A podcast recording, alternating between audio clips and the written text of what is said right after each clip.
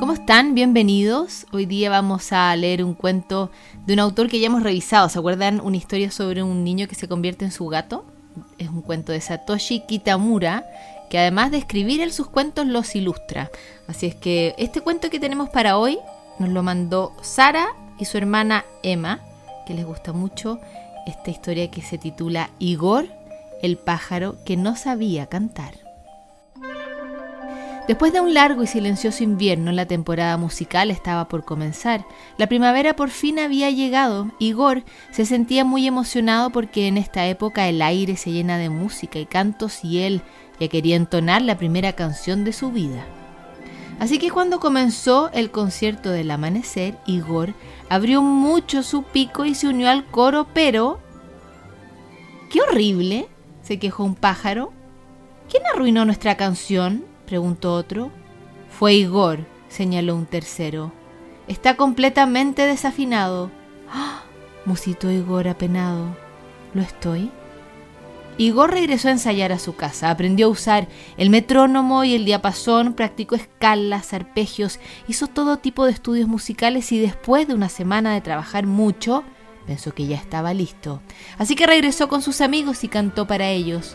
Todos cayeron muertos de risa.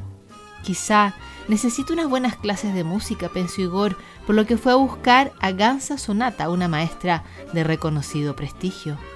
No hay problema, dijo Gansa Sonata. Confía en mí. Cantar es fácil, todo el mundo lo puede hacer. Muy bien, Igor. Escucha primero y luego sígueme. Un, dos, tres. Un, dos, tres. Mantén el ritmo, Igor. No, no tan rápido, no, no, no tan fuerte. Ay, Igor, Igor, por favor, Igor. Después de algunas clases, Gansa Sonata comenzó a cantar como Igor. Lo siento mucho, le dijo con voz cascada. Hice todo lo que pude. Igor estaba alicaído. No tengo talento, pensó.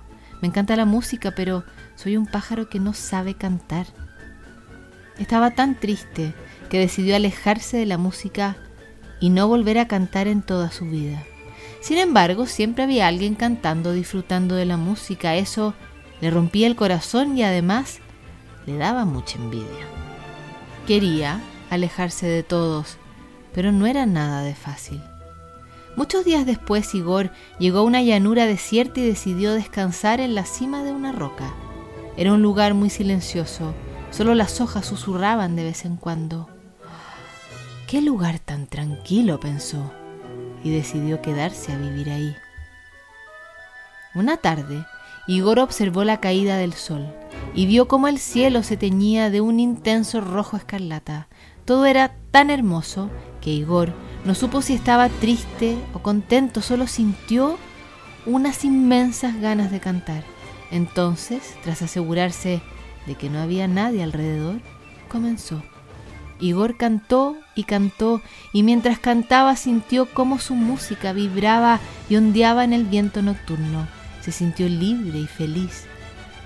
Entonces la roca comenzó a moverse y exclamó, ¡Qué música tan maravillosa!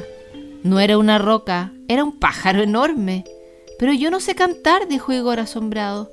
Al contrario, replicó el pájaro, tu estilo es muy original.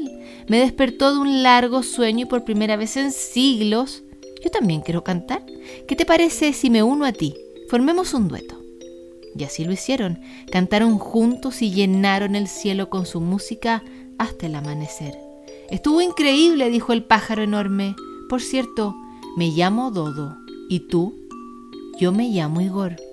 Bueno, Igor, formemos una banda, recorramos el mundo cantando juntos, ¿qué te parece? Me parece una idea fantástica, Dodo, respondió Igor con una gran sonrisa y juntos llevaron su música a todos los rincones del mundo.